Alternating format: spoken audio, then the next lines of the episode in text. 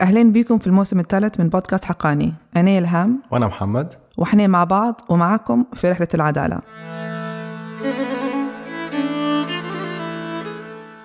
في 2012 خلال رحلة دستوري تكلمنا مع هلبة ليبيات وليبيين على طموحاتهم لمستقبل ليبيا. مروا عشر سنين وكان للليبيين تجارب طويلة مع النزاعات وفي نفس الوقت كان في مساعي للمصالحة ونضال من أجل العدالة والبحث عن الاستقرار. بعد عشر سنوات من رحلة دستوري هل في حاجات تغيرت في طموحات الناس؟ وهل في حاجات ما تغيرتش؟ وفي نفس الوقت شن مفهوم الناس اليوم للعدالة؟ أشكالها، أولوياتها، مشاكلها وتحدياتها؟ حبينا نعرفه.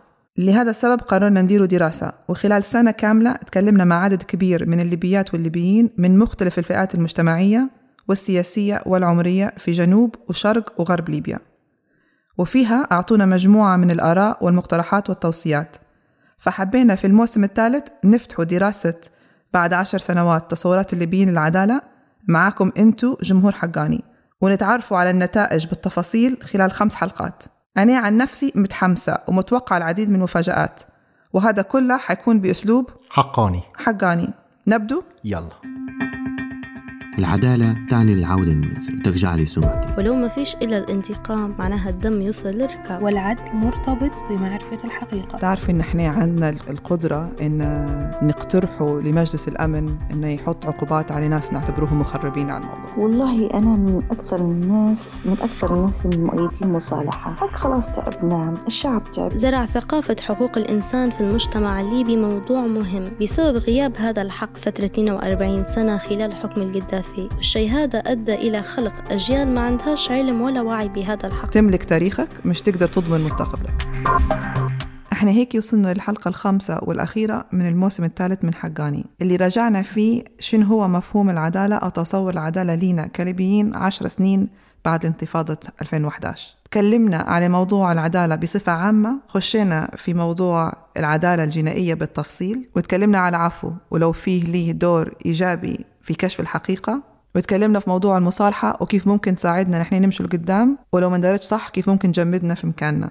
وفي الحلقة هذه حنتكلموا في موضوع ذكرناه هلبة مرات وهو موضوع جبر الضرر. حنفتحوا الدراسة مع بعض مرة تانية وحنشوف شين قالوا لنا الناس على جبر الضرر وكيف هو يختلف في المفهوم وفي المعنى عن التعويض وكيف جبر الضرر له دور في كشف الحقيقة في إعادة التأهيل وفي رد الاعتبار مش بس لشخص أو شخصين للمجتمع كله. كل ما نقول مصطلح جبر ضرر الناس يحسوها حاجة غريبة ولا كلمة قانونية ولا تقنية هلبة. بس لما نجون نفكروا فيها بس لغويا جبر الضرر معناها إنك تصلح اللي كسرته. لما نجون نفكروا فيها بطريقة بسيطة حيخلينا نفهموا أكثر كلنا إن هذه مش حاجة غريبة إن جبر الضرر حاجة قانونية وكبيرة. هي الواحد عليه واجب إنه لما يغلط يصلح الغلط بتاعه. في خمس أنواع لجبر الضرر. بس قبل ما نخش في آه، الخمس أنواع آه، في حاجة آه، من المهم توضيحها.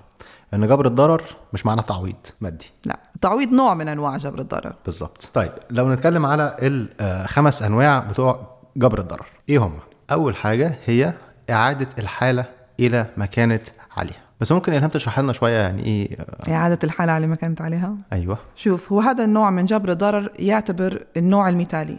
لأن لو أنت فعلا قدرت ترجع الحالة لما كانت عليها معناها الضرر كأنما العمر صار. عمليا شن معناها؟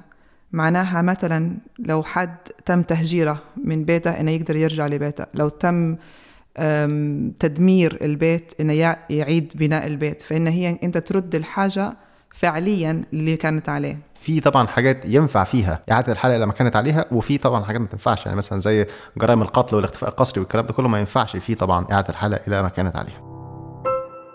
النوع الثاني من جبر الضرر هو التعويض المادي. وأعتقد إن هو آه يعني مم- ممكن توضح لنا شوية. تدينا أمثلة عن التعويض المادي. هو أنت أعطيت مثال في الأول لما قلت إن مرات ما تقدرش ترجعها الحالة اللي هي كانت عليها. فمثلا لو البيت اللي تم آه، كسره أو هدمه مش ممكن إنك أنت تعيد تبنيه لأن حد تاني جاي يبنيها عليه ولا حد تاني جاي ياخذ الأرض.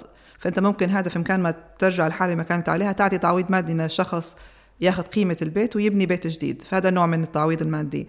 النوع الثاني ممكن التعويض ممكن يكون حتى لحاجة مش ملموسة مش شرط ان هي تكون بيت انهدم ولا حاجة لا إن شخص كان عليه أثر نفسي أو أثر معنوي فهنا ممكن المحكمة أو الهيئة اللي تعين الموضوع هذا تقدر شنو هو التعويض المادي. وطبعا هذه حاجة شوية صعبة لأن مش معنوية أن تعرف الأرض قديش تسوى ولا البلوكة قديش تسوى وتقدر تبني بها حوش لا هذا لازم في إنك أنت تقيم الأثر المعنوي هذا وكيف ممكن تستبدله بحاجة مادية. والنوع الثالث من آه، جبر الضرر هو إعادة التأهيل. طبعا إعادة التأهيل في آه، كذا شكل لإعادة التأهيل.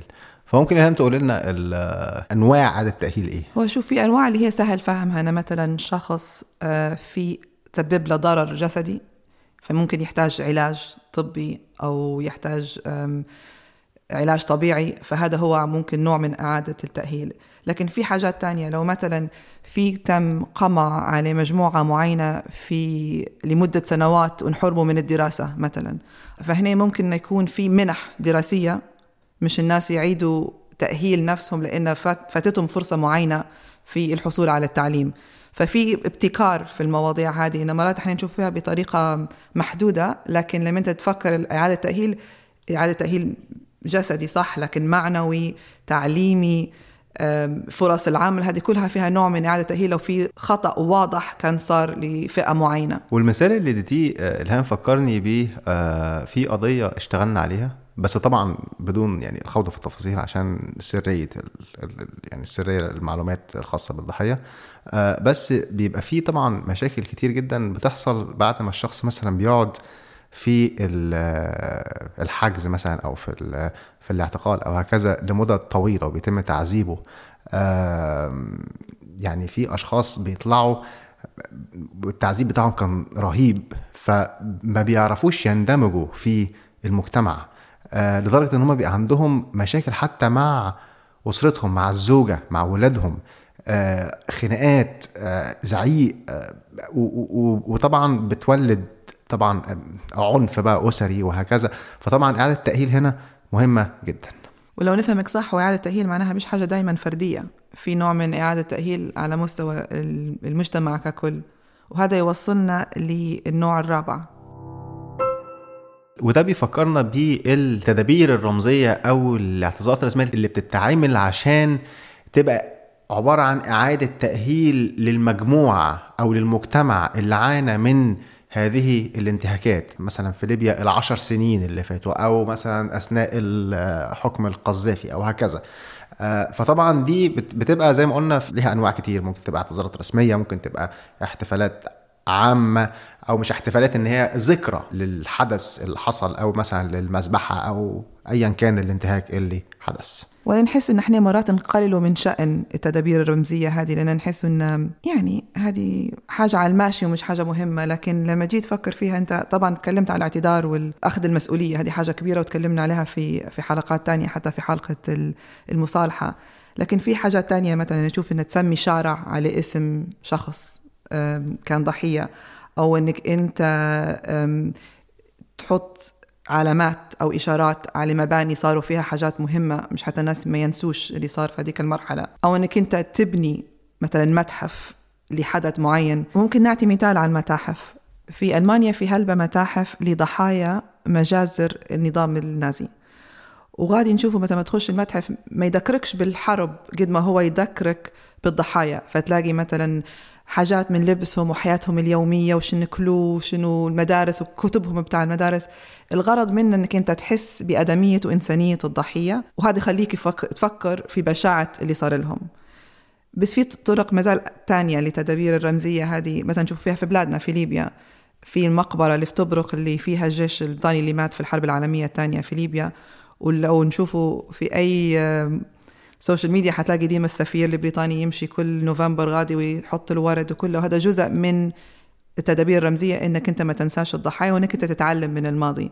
فمع إن هي حاجات مرات تحسها إن خلاص يعني فات هذا ولازم ننسى وكذا لكن المتاحف والذكرى تهم هلبة في الجزئية الخامسة. وكلامك خلاني أفتكر حاجة. في 2012 آه، أنا كنت في ليبيا كنت في طرابلس آه، وكان في متحف في مصراتة. هو مش متحف رسمي بس زي مزار كده. آه، بيوري بقى كل إيه متعلقات القذافي. آه، بالفلوس المزورة اللي كان بيستخدمها. بيوري إزاي إن النظام ده أو الشخص ده كان إزاي إن هو فعلا ديكتاتوري. ولما جت إن هو مثلا في إن هو أيام الثورة والحرب وهكذا ورت إزاي اللي هو الجزء فعلا أسوأ جزء عنده اللي هو مثلا التزوير بتاع النقود ال- حتى ال- و- الرفاهيه طبعا على حساب الشعب الليبي مثلا المسدسات بتاعته المعمولة مش عارف بالذهب والحاجات دي كلها. فدي كلها تعتبر حاجات رمزية وورت إزاي إن النظام ده فعلا كان قمعي جدا وكان بيستخدم طبعا كان في بقى حاجات تانية طبعا يعني طبعا حاجات مش. يعني ما بنرجحهاش اللي هو مثلا أسلحة مثلا وصواريخ ولسه ما انفجرتش وكانت لاقيه على الأرض وكانت ممكن تنفجر في أي وقت. بس يعني الفكرة هي تقريبا نفسها. هو بس يعني ده كان مثال جه على بالي. بس هو طبعا زي ما قلت إلهام هو ال... يعني ربط النوع الرابع من جبر الضرر اللي هو الذكرى. بس الذكرى وده ياخدنا بقى للنوع الخامس اللي هو إيه؟ عدم التكرار. إن اللي حصل ده ما يحصلش تاني. بس ممكن تدينا أمثلة لإزاي ممكن عدم التكرار ده آه، يحصل في أرض الواقع. طبعا هذه ضمانات عدم التكرار مهمة. هلبا قبل ما نخش في تفاصيلها هي مهمة لأن هي اللي تعطي الضحية والمجتمع بصفة عامة الإحساس بالاطمئنان إن هذه الحاجة مش حتصير تاني. يعني لأن لو تحس إن هذه جريمة صارت لكن ممكن في أي وقت تصير تاني هذا نوع من التراuma يصير للشعب ككل. ففي أهمية كبيرة إن في ضمانات فعلا إن الحاجة ما تتكررش الضمانات هذه ممكن تكون نطبقوها بهلبة طرق. آه، جزء أساسي منها مثلا إن تجيب الجيش تحت سلطة تحت سلطة مدنية بحيث إنك أنت تقدر تقيد صلاحياته ممكن إنك أنت تفرض تدريب صح مش تدريب آه، بس قطع ملام زي ما نقولوا في ليبيا على موضوع حقوق الإنسان على موضوع القانون الإنساني الدولي مش حتى تضمن إن مثلا الناس اللي عندهم سلطة أو الجيش أو الشرطة فاهم شنو هم حقوق الناس وحدودهم هم. وممكن برضو إنك أنت مثلا تحط مبادئ أساسية لازم تطبق وسياسات لازم تطبق. وفي نفس الوقت الحاجة اللي تكلمنا عليها في الحلقة الثانية لما تكلمنا عن العدالة الجنائية إنك أنت تفرض بطريقة عملية استقلال القضاء مش هتقدر تحاكم الناس وتحاسبهم. فكل هذول من الحاجات اللي تعتبر إصلاحات للدولة أو للهيكليه بتاع الدولة هي اللي فعلا تضمن عدم التكرار. فإحنا إحنا نستخدمه في ضمانات عدم التكرار لكن في مثلا قانون اللي حنجوله بعد شوية بتاع العداله الانتقاليه في ليبيا يستخدم مصطلح إصلاحات مؤسسات الدولة. وده طبعا يخليني برضو أفكر زي ما قلت اللي هو مبدأ استقلال القضاء. بس ده ده حاجة واحدة. بس هو أصلا المفروض يبقى في مبدأ الفصل بين السلطات. يعني مثلا الرئيس ما يبقاش له سلطة على البرلمان والبرلمان ما يبقاش سلطة له سلطة على القضاء. بيبقوا كلهم منفصلين عن بعض. مش عايزين نخش في تفاصيل كتير بس طبعا الوضع الحالي إن كله آه، بيأثر على كله. والله هو الحق اللي ما يخضى الله باطل. يعني الحق حيخضى الله في النهاية. كلها كلها والله ماشية وفانية وما قاعد فيها واحد. وربي ينتقم من كل ظالم إن شاء الله. بس ممكن جبر الضرر يهون يخفف علينا. اللي إحنا شاعرين بيه توا يعني حقوقنا مسلوبة وأرضنا اللي تحشرنا منها. نحسوا في أرواحنا غرباء في بلادنا ما هيش لنا البلاد. مش هذه هي بلادنا اللي عشنا فيها ونعرفوها. مش هذه هي ليبيا كبشر مستحيل ما أنت بنقتل بشر يعني ولا حاجة ولا شيء. لكن في النهاية الحق ربي ياخذه توا وحسبي الله ونعم وكيل مثل حد دار في الشيء فيه هذا فهمت كيف؟ ربي ياخذ حقه دي أول حاجة. لكن أنا زي كمواطن مثلا سبع سنين من حقي ان يعوضوني. علاش ما يعوضونيش؟ لانني هالي شردوا لل- المرأة قصدي إحداها لها. عندها الحق المرأة الصغيرة قصدي المفروض هي كبدها الصح من تعويض لي يعني ولا هي وولدي أصلا الحالة أنت عالم العالم كله عرفنا حالة التورقة بالذات. علاش ما تعوضوش زي نحن مسجونين المتضررين؟ علاش من حقهم ما تعوضوش؟ الله غالب ما نقدرش مثلا عندي تو نقتل شخص هنا مثلا مثلا معذبني عادي نقتل علاش ندير دم في رقبتي؟ ربي ياخذ الحق منها فهمتي؟ لكن تو الدنيا هذه تو الله غالب. كل شيء ظلم- ظلموك خذ حقك منهم ما اخذتش حقي بدراعي لكن اخذ حقي حتى بال- بال- بالدولة. مرات الدولة ما تقول لي مرات إني تهون علي شوية تبدأ عندي شوية غل من داخل آه، نحصل مبلغ نبدأ ني حكايتي مستريحة وعادي والله غالب بأمر الله وقع وصار كل شيء. وإن شاء الله نحصل تعويض ماذا بيه؟ نحصل تعويض باش حتى نعالج مرة واحدة وزياد خير خيرين. يعني مشيت حتى للهدى اللي في تورغه جاب الله الشيباني تاع مجلس نواب. قصدي مشيت غادي قال لي عندي طبعا على عميد بلدية بتاع المنطقة الشرقية بتاعت منطقة المولى عضومة. أنت تبعتني برا ليبيا. تبعتني برا ليبيا مصر تعطيني 1500 دينار. وتودي لي رسالة على أساس إنك من المجلس نتاع مجلس النواب. تقول لي هاك خذ رسالة. تجيب لي رسالة عادي نفعها معي المصري شركوها على وجهي. يقول لي عادي كل باب طعمية. هذول ليهم سنتين مسكرين عليها. نصب جاب الله الشيباني في مصر ما يفتحش علي. ليش بعتني غادي قصدي انت؟ ليش بعتني غادي؟ بقى تقول لي انت عدي عدي عدي عدي ونمشي نروح هناك. بركه في الناس الطيبة اللي قاعدين غادي الحق. يعني حتى نقالي بعته غادي. وجيت أنا للحكومة بتاعت المجلس المحلي المجلس المحلي بتاعهم المنطقة الغربية. قال لي عدي ما عندناش ليك فلوس عدي روح. آه ما هو لما بتشكي لما بتشكي. مشيت للوزير بتاع الصحة آه قال لي حاضر حاضر وخلاص. ماشي يقول لي ما هناش باش بندير. بنخلي أمري لله وخلاص الله غالب. قصدي ما فيش جاي معكم يعني بودي نعالج. يعني والله بودي نعالج. يعني واحد من الناس تو حاليا قاعد والله يلقط في فلوس أساس نبي آه نبي نحول مزال الدبابيس اللي فيها ما النار ما يحسش بها اللي عفسها وأنا فيها الحدايد. نمشي يوميا بالإبرة. يوميا ناخذ في إبرة.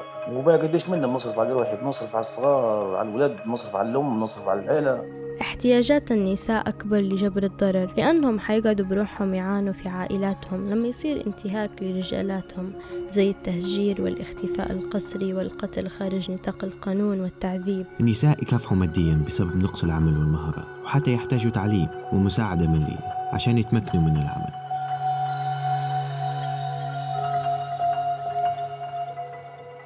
وإحنا تكلمنا عليه انه طبعا جبر الضرر أكثر من بس التعويض وهذا أكدوا عليه هالبناس في الدراسة إن قالوا لنا إنه ما يبوش إن التعويض المادي يستخدم لشراء حق الناس في إن هم يعرفوا الحقيقة في إن هم آه، يوصلوا للعدالة الجنائية.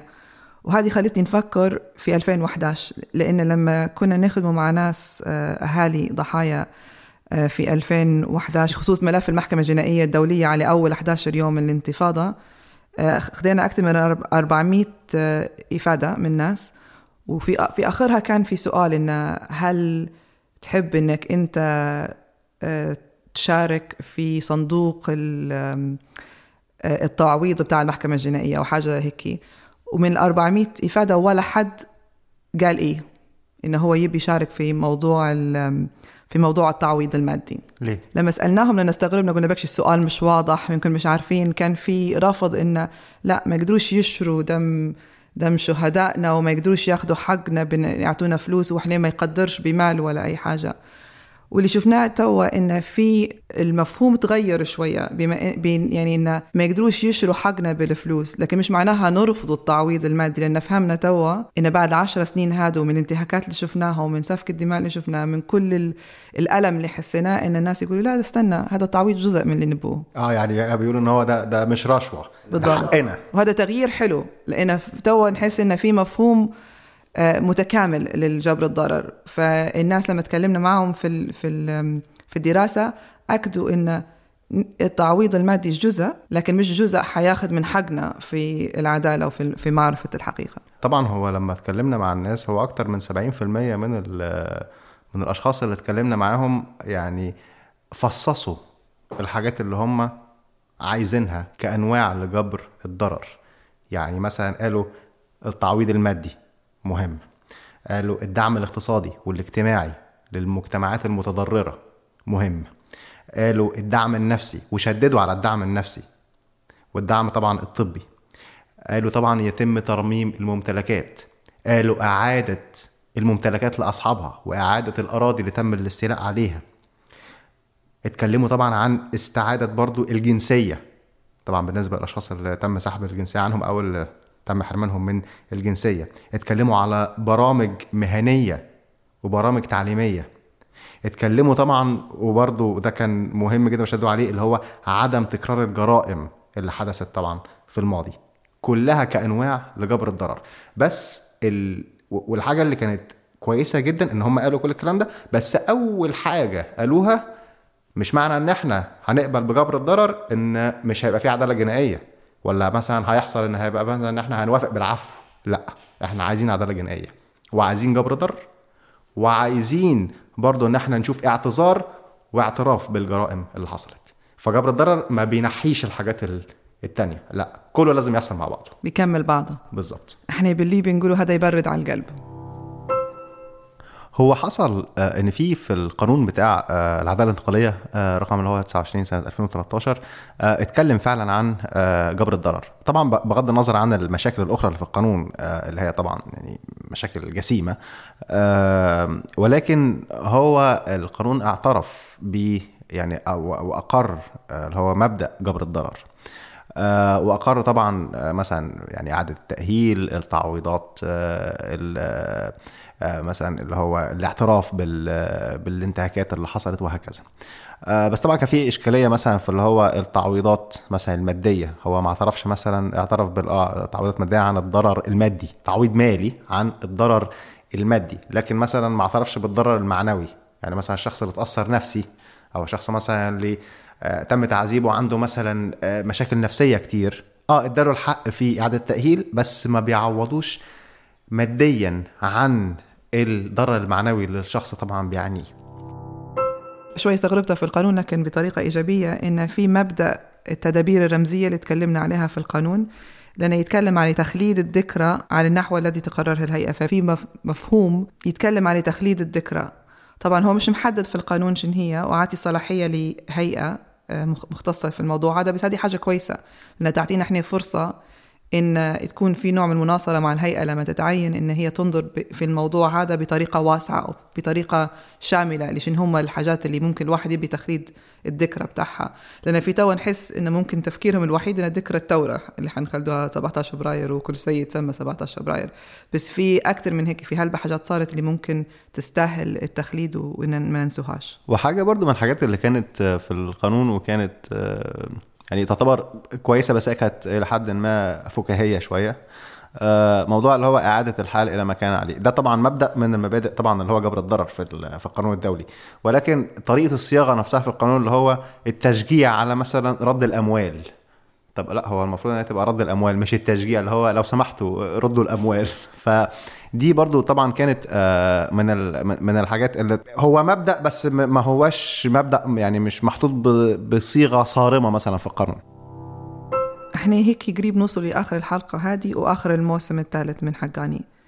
وعندي سؤال ليك يا مستمع. لو تخش في جوجل وتحط جبر ضرر شنو هم اللي يطلعوا لك أول حاجات؟ حتلاقي أكيد في الصفحة الأولى موضوع العبودية في أمريكا وموضوع الاستعمار البريطاني. لأن هذو قضايا حتى لو فاتوا عليهم مئات من السنين الناس ما زال يطالبوا بحقهم. ممكن أنت لما تشوف تقول إيه ليه هذه مئات سنين وما صار شيء في الموضوع لكن برضو ليها مئات سنين والحق ما ضاعش. فهذه حاجة مهمة هلبا حتى بعد الأمثلة الصعبة اللي سمعناها والقصص المؤلمة اللي سمعناها وآراء الليبيات والليبيين من الدراسة اللي درناها ما زال في أمل. والأمل هذا في الحراك اللي ممكن يصير من المجتمع المدني بين الضحايا بين أنصار الضحايا بين منظمات الضحايا وبين الليبيين ككل إن نطالبوا بالحق هذا في جبر الضرر لأن من أهم الحاجات إن اللي انكسر فعلا يتصلح. هو زي ما قلت يا إلهام هو الأمل موجود. ولو خدنا جبر الضرر مع العناصر الأخرى للعدالة اللي غطيناها في الحلقات اللي فاتوا وجمعناهم على بعض دي هتبقى العدالة المكتملة. وده هياخدنا لليبيا مستقرة ليبيا آمنة وحياة كريمة للليبيات وللليبيين وأكثر شيء جبر الضرر اللي نتمناه يصير هو تعويضنا بصراحة. أكثر شيء نتمنى هو يصير يعني تعويضنا في منازلنا اللي تهدمت في بنغازي واللي احتلوهم في بنغازي وأرزاقنا اللي اتخذت. والله سبعين في المية نقولوا إن شاء الله نقولوا إن ليبيا دولتنا يعني إن هي حتنهض من جديد وإن هي حتكون أفضل وأفضل إن شاء الله بعون الله. التعويض على الخسائر المادية والمعنوية هو يلي يخليني أشعر إن العدالة تحققت. والدعم النفسي ضروري لأني شخصيا ما زلت نعاني من الآثار النفسية للاحتجاز المتكرر والتعذيب في عهد القذافي.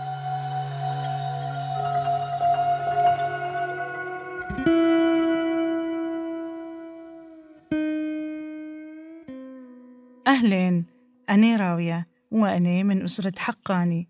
زي ما سمعتوا ناقشنا واستعرضنا أنواع جبر الضرر وحسب ما عودناكم في الحلقات السابقة ديما يكون عندنا حصيلة بالأرقام باش نزيدوا نفهموا وجهات النظر المختلفة أكثر للموضوع. واللي جمعناها عن طريق استطلاع درناه عبر دراسة شارك فيها المئات من الليبيات والليبيين واللي إحصائيا يمثل التنوع العرقي والقبلي والاجتماعي والسياسي لكل جغرافية ليبيا. خلونا نشوفوا كيف كانت هذه الأرقام. 70% من المشاركين موافقين على أن كل أنواع التعويضات ضرورية بما فيهم التعويض المالي والدعم الاقتصادي والاجتماعي. خلينا نزيد نفصلها.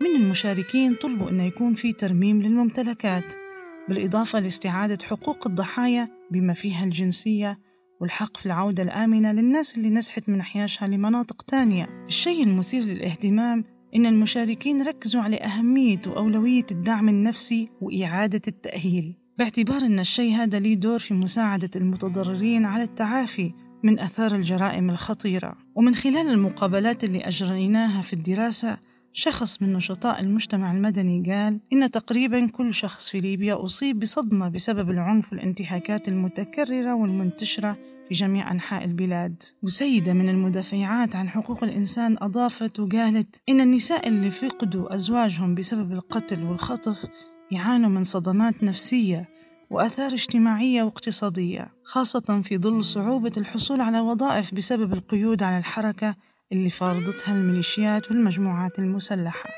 وطبعا الشيء هذا يأثر على حق المرأة في الحصول على عمل والوصول للخدمات الأساسية. لهنا كمل مشمارنا مع الموسم الثالث حقاني. ممنونين ليكم على مرافقتنا هذه الرحلة ونتمنى أن كان فيها الاستفادة المطلوبة. نتلاقوا في الموسم الرابع إن شاء الله من بودكاست حقاني.